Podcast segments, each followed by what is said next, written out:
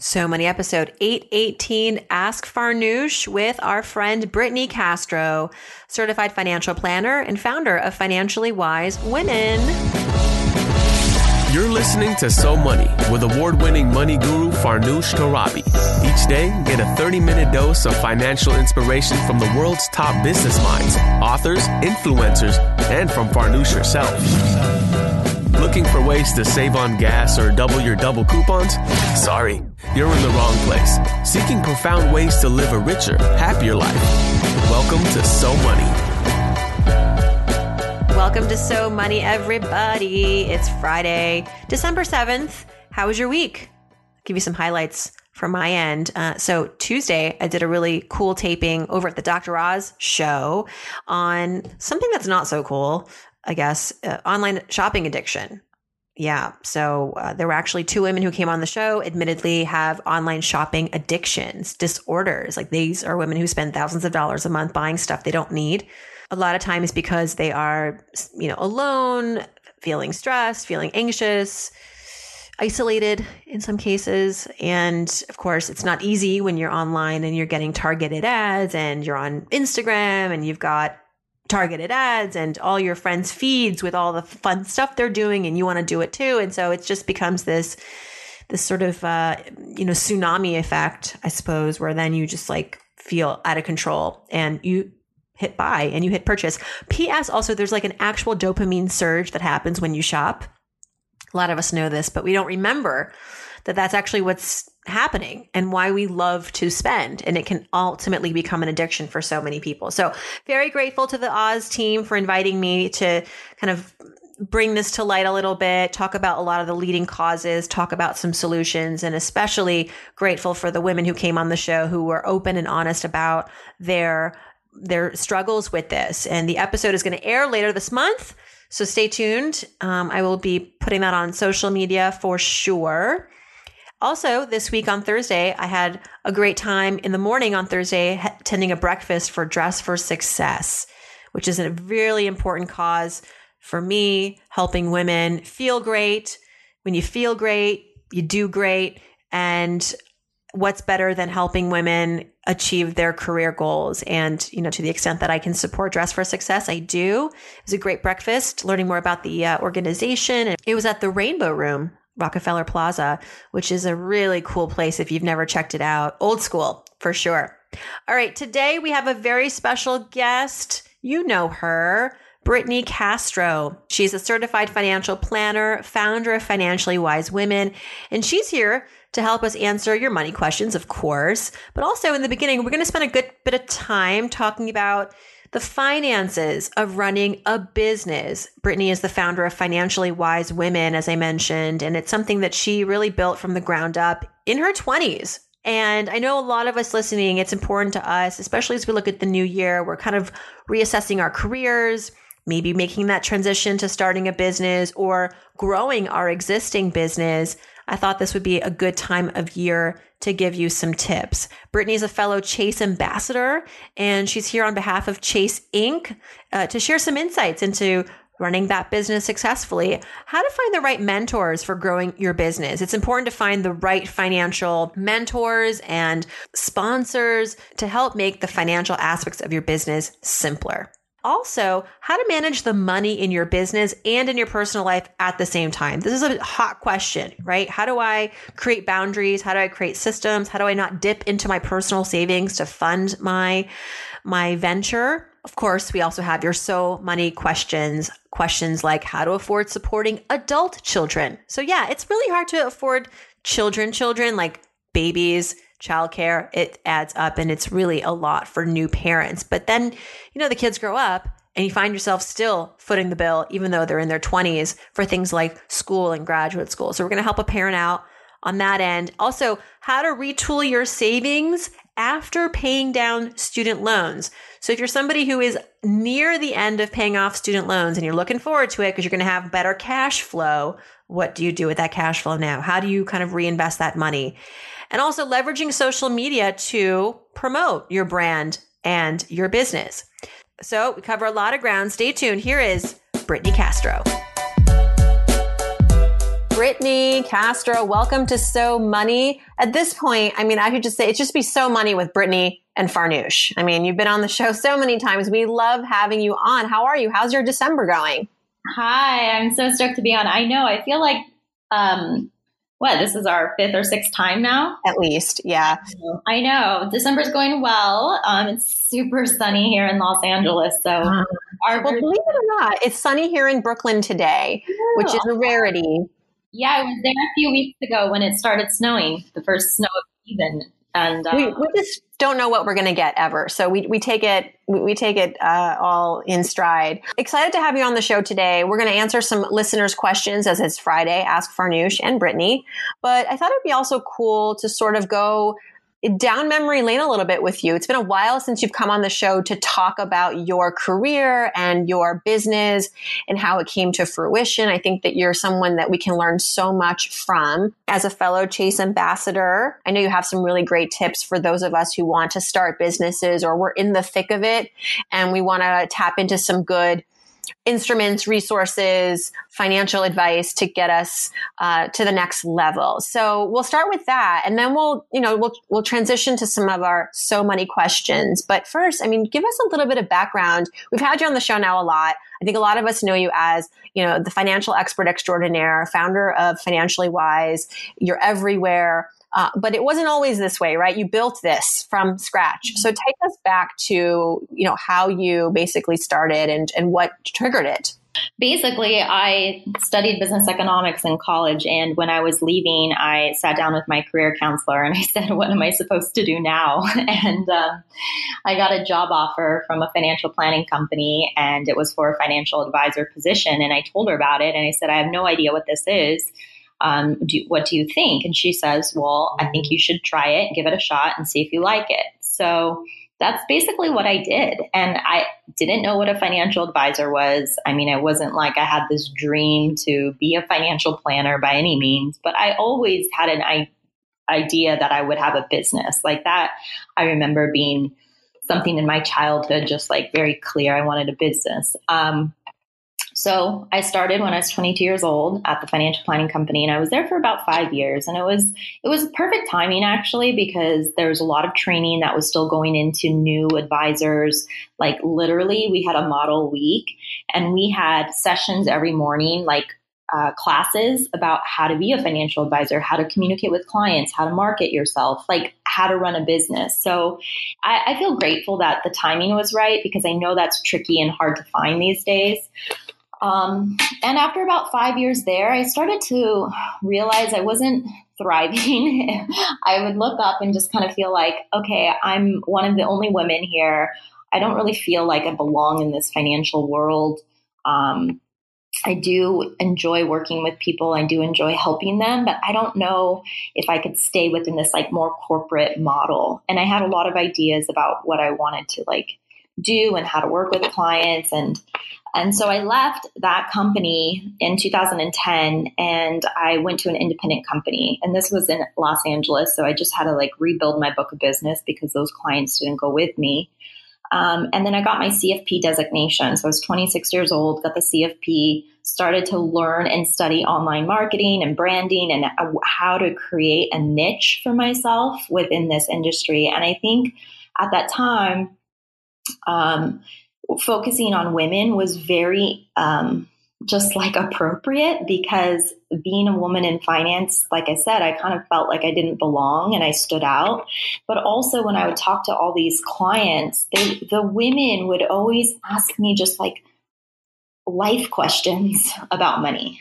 Is this going to be enough to take care of my family? Am I going to be you know, an old bag lady. So the concerns and the questions women had weren't necessarily about standard deviation of their portfolio or beta, you know, like the things that you're kind of trained to talk about with clients. They were more concerned about how is my money going to help me live the life that I envision and take care of myself, my family, and my community. So I really just started to learn that, study that, see how my own experiences were very similar and focus on being a financial planner for women. So I niched myself. I started a blog called Financially Wise Women and just started to create content about women and money and promote myself as a speaker to teach workshops about women and money and like rebuilt my book of business. And after about a few, two and a half years there, I left and started my own company, which is what I have now. So this is a registered investment advisory. And the purpose of that, Farnoosh, was because I didn't want to just be a traditional financial planner. I wanted to mm-hmm. become a speaker. I wanted to become more of like an advocate, like a thought leader in this industry mm-hmm. and and use those other talents that I had with speaking and just connecting with people to spread the message of financial literacy on the mass level. And so six years later, here I am. We do financial planning and then we also, like I said, do a lot of the speaking, mm-hmm. partner with Chase and get to do fun things like this. Going back to your start, it sounds like you didn't have it all figured out, which I kind of love because I get listeners writing in sometimes women who want to become financial advocates. They want to make a career transition. They they're inspired by people like you and other women in the finance space, and they want to also support other women in the world of money. They don't know where to start. They're like, okay, should I get the CFP? Do I get a, do I start a blog first? And to hear your story, it almost sounds like um, you can't have it all figured out. The most important thing is that you stay curious. You do nicheify at some point. That's important, but um, you sort of have to just throw yourself into it, right? Does that sound like a good way to approach it? Or are there certain things that you have to have in place?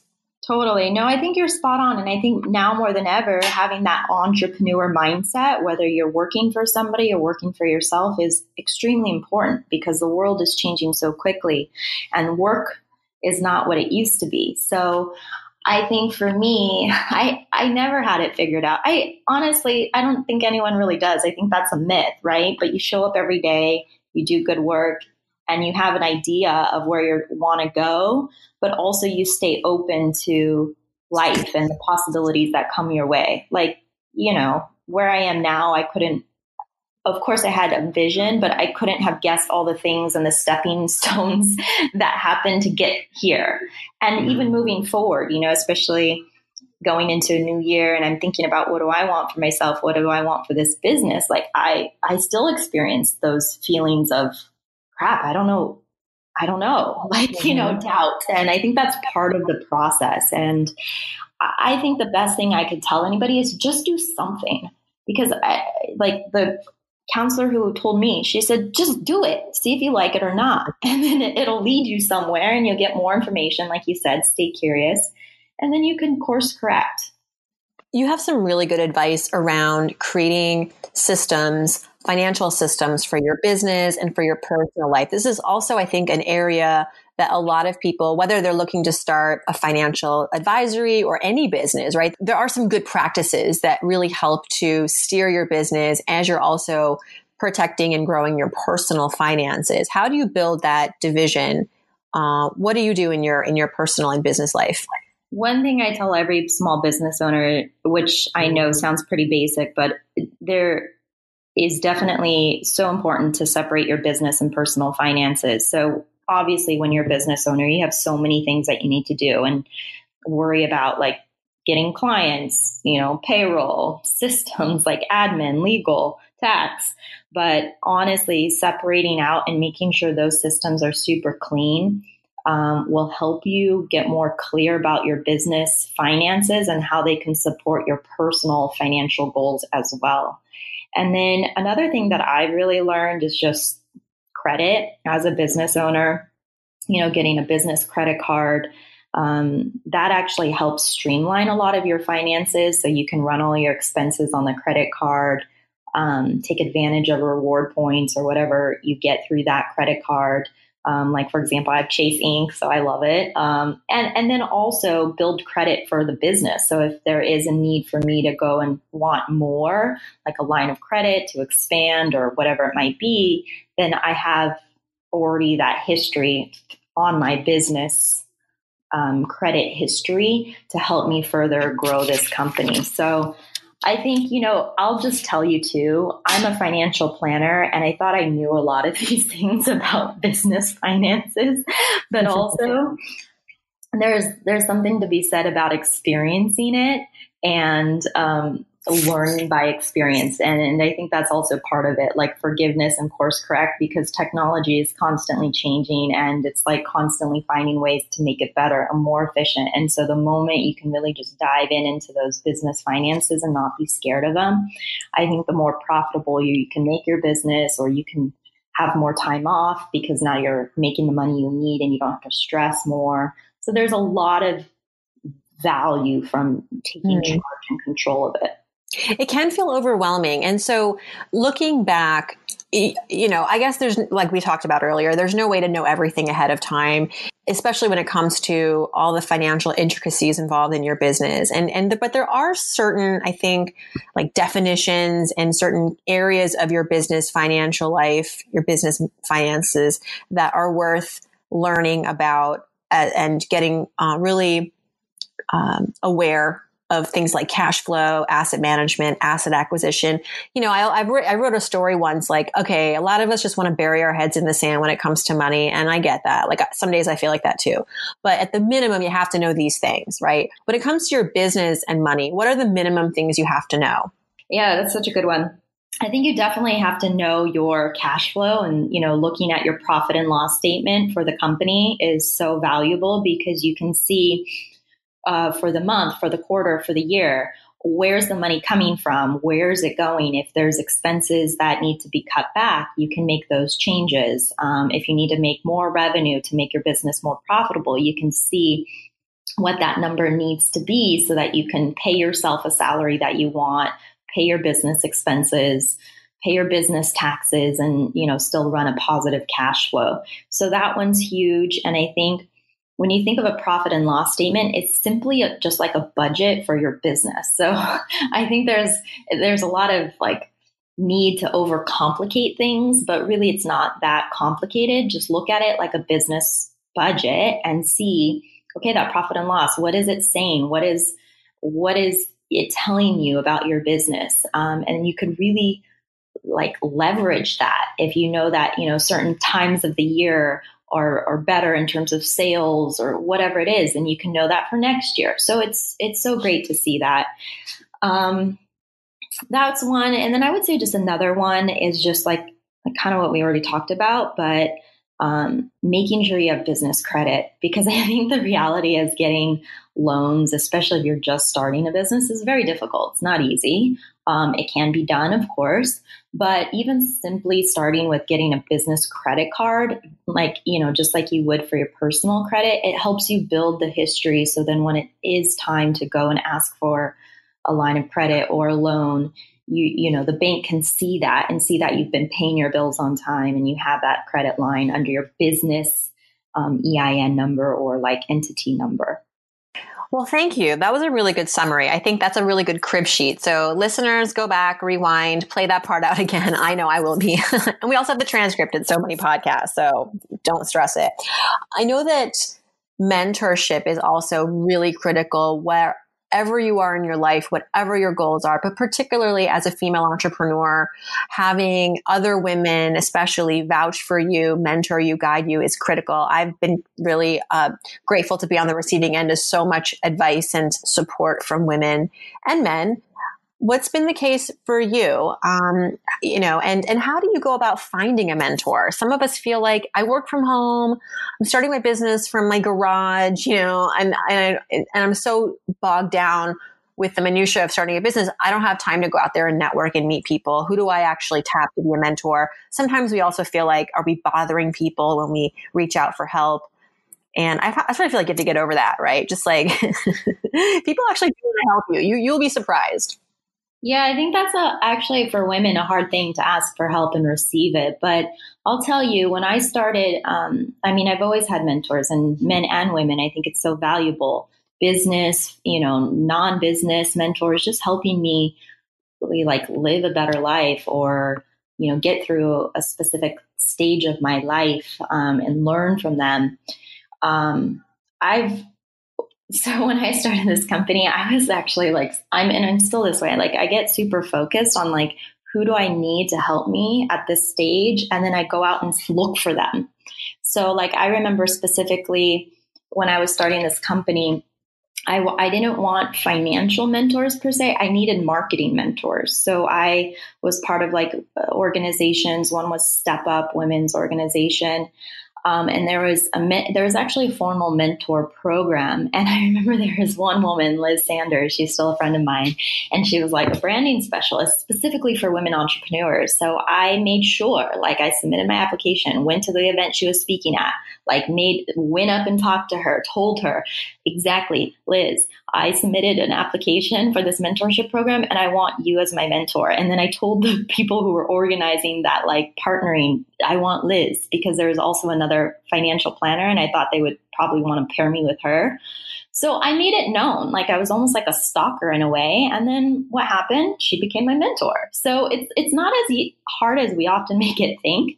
Um, I think it's very flattering a lot of times, and if you show up and like ask for help, and you're very respectful of people and you value them, they're they're willing to do it. And also, I've had a lot of um, I call them virtual mentors, but just books like you, Farnoosh. I remember reading your books, and then you know, then we became like colleagues, and now friends. So I, I, mm-hmm. just feel like I've learned so much just by reading like people's stories and reading their books and their expertise and kind of hearing their journeys.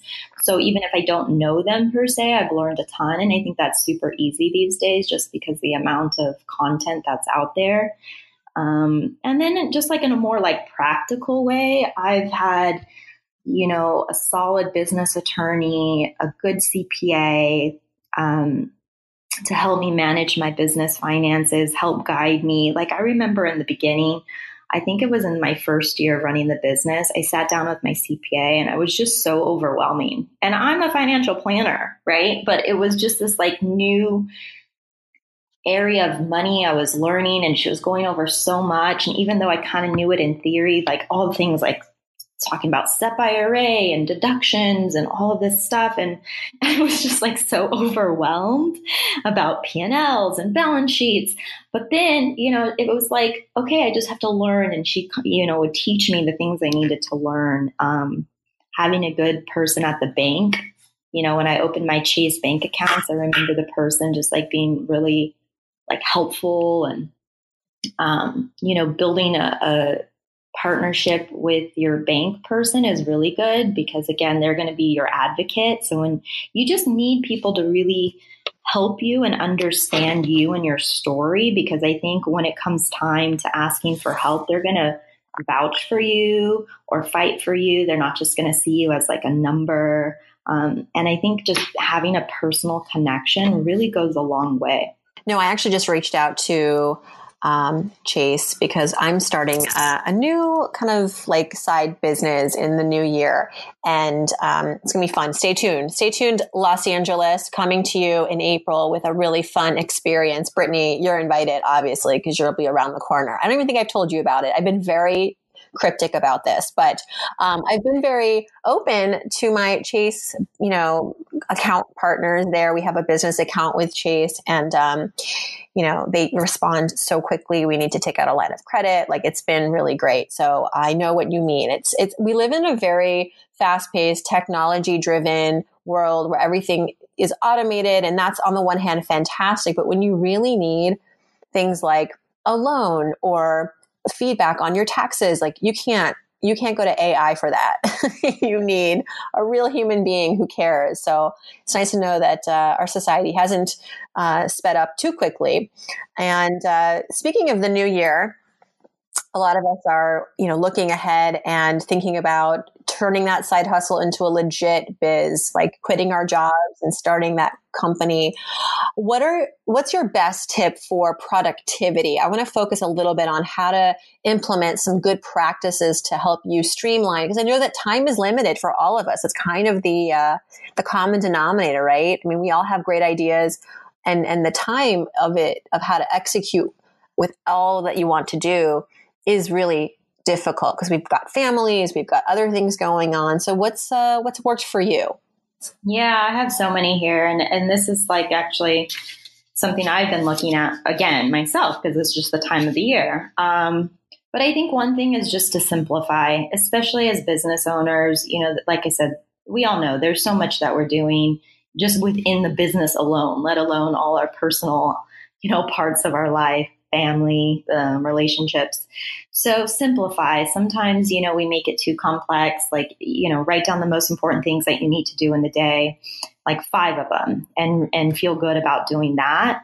Um, have as many systems as possible. Like, I think technology is great. So whatever your um, businesses, how can you automate scheduling meetings? How can you automate, um, you know, just different aspects of your business using even like automating your business finances, you know, by using a credit card and, and separating out your business finances, having whatever accounting software, having regular meetings with your CPA to review all of that. Like that can be a simple automation or, you know, map it out in the calendar. Um, another thing that I really do is I create a model week for myself, um, and I try to stick to it as much as possible. Of course, life happens and you got to work around it. But for example, on Mondays and Thursdays, I don't see client meetings at all. It's non negotiable. And I've been doing that for six years. So it helps me just know that on Mondays, it's like when I talk to the team and I'm doing like business admin or development stuff. Um, Thursdays is usually more like my day, whether it's like creating content or just taking care of things that I need to take care of in my life to feel good and be a business owner and help clients and you know be in my life. So I've I learned that actually when I first started my career to have a model week, and it's it's a you know it's a game hmm. changer. Mm creating boundaries that's kind of what it sounds like you're saying like just yeah. create a framework create boundaries non-negotiables i like the sound of that um, it sounds maybe like you're limiting yourself, but truly you're freeing yourself up and giving yourself uh, room for other things, which is so important. Staying in, as involved in your personal life as you are in your business, uh, even though all maybe 24 7 is all you're thinking about business. It's very easy to get into that state of mind where you're just obsessed about the business and then you wake up in July and you know um, you're all alone. so it's important to just keep keep that in mind. Thanks for thanks for bringing that up. Um, mm-hmm. listeners, we're going to transition now to some So Money questions. Before we do, I want you to know that all of Brittney's tips, as well as credit card solutions for your business, can be found at chase.com forward slash ink. It's easy to remember, INK. And you've been doing some really great work uh, for that division, Brittney, I know. And so thanks for that. All right. So ready for some questions from the audience. This is, these are a lot of these came from Instagram. Ooh, love it. Brittney, you have a really awesome Instagram handle. So everybody follow Brittney on Instagram. Um, but Magda, this is actually related to small business, asks, I love this. She finally built up the courage to quit her job and start her business. And she wants to know Do we have any tips on how to gain momentum on Instagram and social media as a female in finance? Her business seeks to bring financial education classes to employees and businesses to teach them why it's critical to start investing early. So you're the queen of Instagram. You have a beautiful feed, it's super inspirational. Tell us a little bit about your secrets. Yeah, I guess one thing I would say is just have an editorial calendar. Map out all your content. I mean, ours is very systematized. Um, very rarely do we just like post in the moment. Um, and I mean, there's a part of that, like on the story, of course, it's more like live stuff. But if you're really focused on creating content around the specific area and wanting to bring education classes, I think you got to just make sure your content is speaking that and and people know that's what you do. So sharing, I'm just thinking like sharing tips would be great or quotes and then like making sure that you have somewhere every now and then that you offer these types of services so people are aware. Um, and then, like I said, just having the calendar so you know every week when you're posting, what you're posting, and that will just help you um, not like be so overwhelmed by it. Yeah, I would just add to that, and this is something that I have to work on myself a little bit better, is being consistent. Just like any, they treat Instagram sort of like any other piece of content that you're putting out there that you want to continue to attract followers, engage with your community, whether it's a blog or a podcast. Social media is really a platform, just like anything else. And the more you are consistent so people know like every day there's going to be a fresh quote or maybe your cadence is twice a day or once every other day like figure that out you kind of alluded to that brittney with the editorial calendar but staying consistent i think is of the utmost because if you go a week and you go on vacation and you don't have anything you know i think that's um, you're going to lose people and the whole point is to grow and to reach as many people as possible so that is something that i admit to i have a hard time with that i don't have an editorial calendar I'm much more like on my, I kind of fly by the seat of my pants on Instagram. I like it though. Your Instagram's great. I and that's another key point though, Farnoosh, is everybody's different. Mm-hmm. So just because I do this version doesn't mean everybody else. So I think that's also knowing yourself and how you work best mm-hmm. and you know, just acknowledging it. it is great. All right. Thanks for the advice and good luck, Magda. Congratulations. I'm really um, excited for you. Keep us posted. Okay. Gemma on Instagram wants to know um, she's preparing to go back to school full time for a career change in a little over a year. She's 30. She's trying to save money to cover her living expenses during that time to pay for tuition, but also at the same time looking to take on a good chunk of debt. Her question is Should I stop or reduce my retirement contribution to save money? She currently contributes 8% of her income and she gets an additional 6% match from her employer, regardless of whether she contributes. So combined, that's 14% or at minimum 6%. So I think she could dial it down a bit and save some money, transfer some of that into a savings bucket to then use for school so that she can come out of school with as little debt as possible. Any other tips?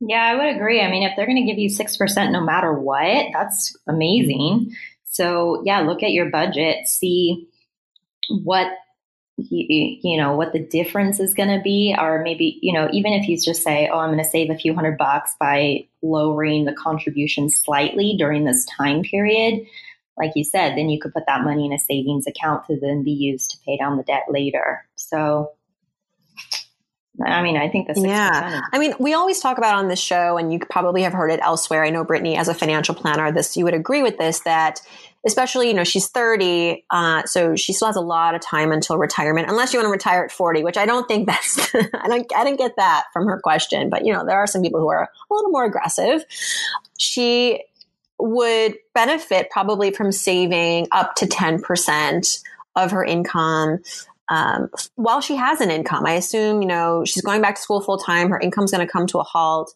for a while. So, to the extent, Gemma, that you can save up to 10% a year of your income in retirement, and that, so 6% is already done for you. So, for you, that's just 4% if you can do 4% and still focus on saving to cover your living expenses during grad school, I think that's a win win scenario. But look, you know, 6% is still great.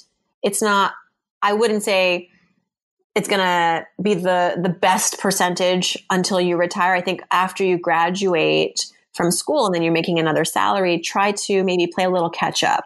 So if you've been kind of cruising at 6% during school, or rather before school for a year or so, maybe when you graduate, up it to like 12 or 15% for a little bit, and then you can maybe go back down to 10.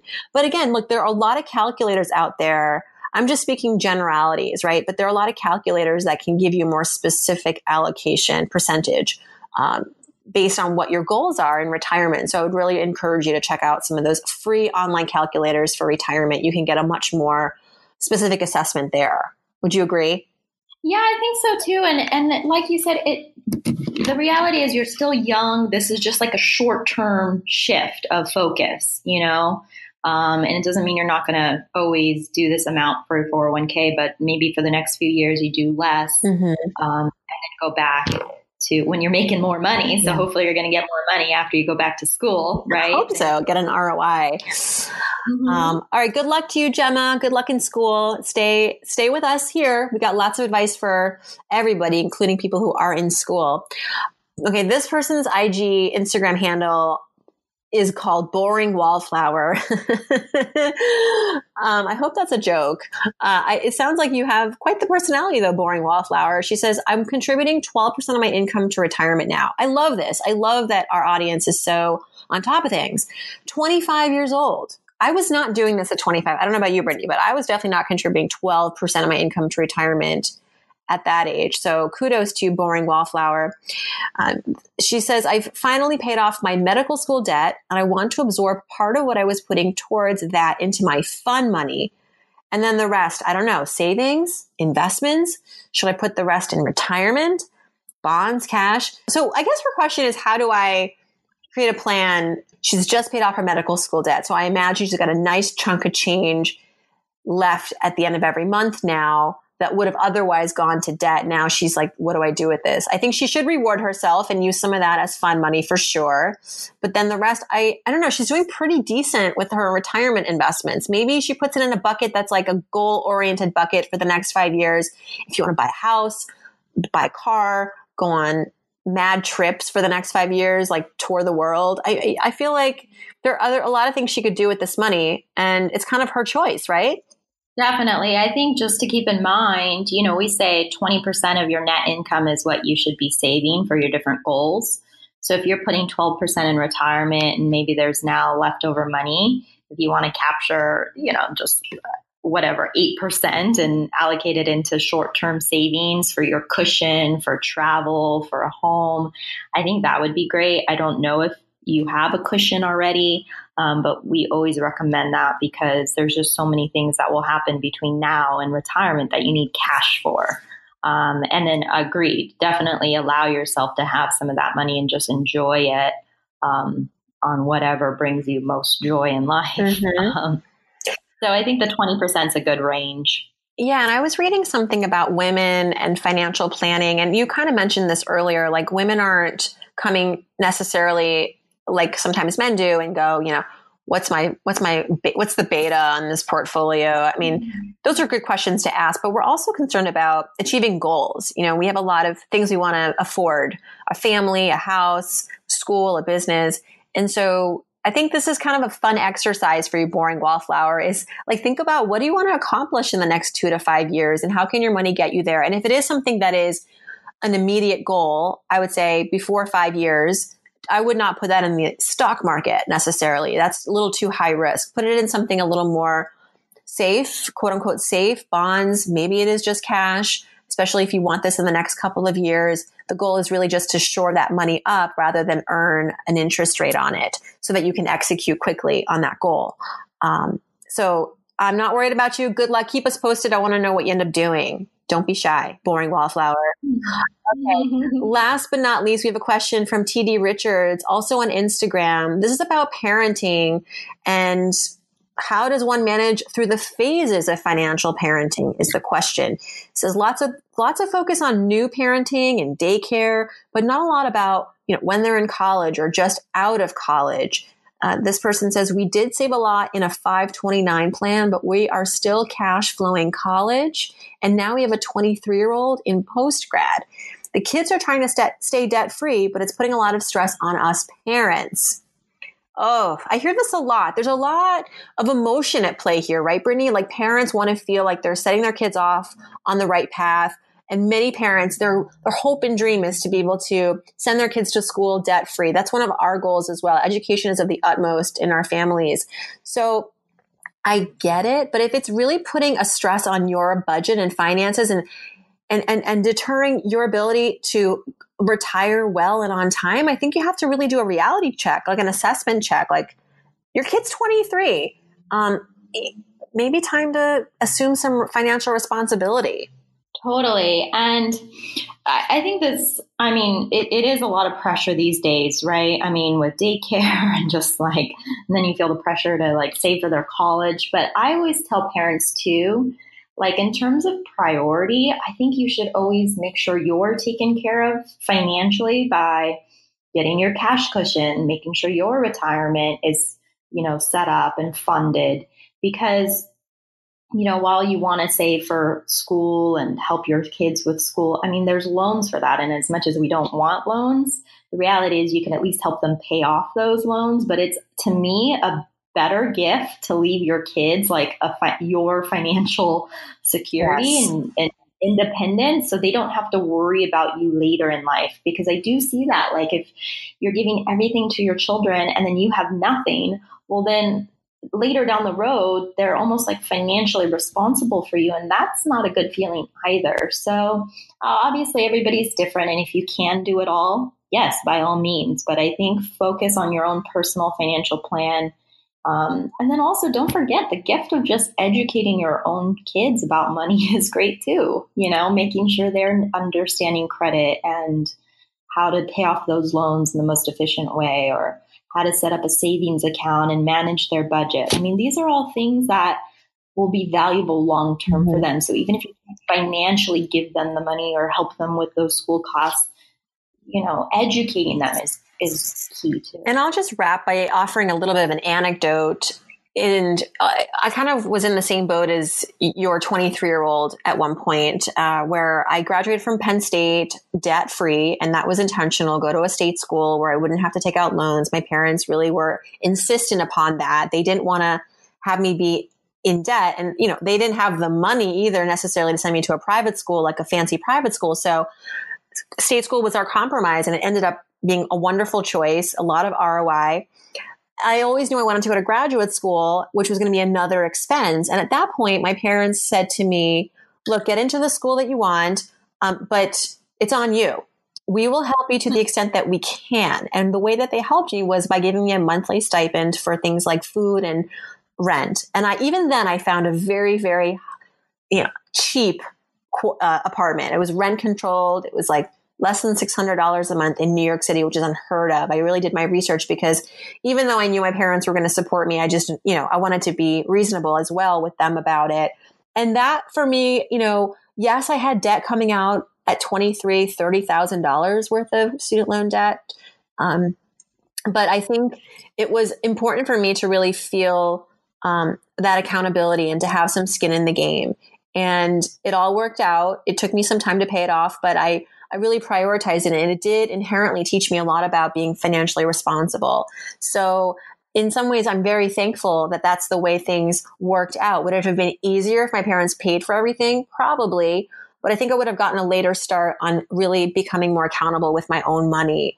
So just to, you know, just a story to share and to pass on to you. Maybe that will give you some, some food for thought. But thank you for the question and keep them coming. I love that everybody is using Instagram as a way to reach out. At Farnoosh Torabi is how to do it. Brittney, tell us how we can get more connected to you. You're everywhere. Yeah. For everything, I think the best thing is come over to financiallywiseinc.com. We will do it. We'll put that on the website as well. And also chase.com forward slash ink. Thank you for uh, supporting us for this episode. And, and everybody, I hope your weekend is so money.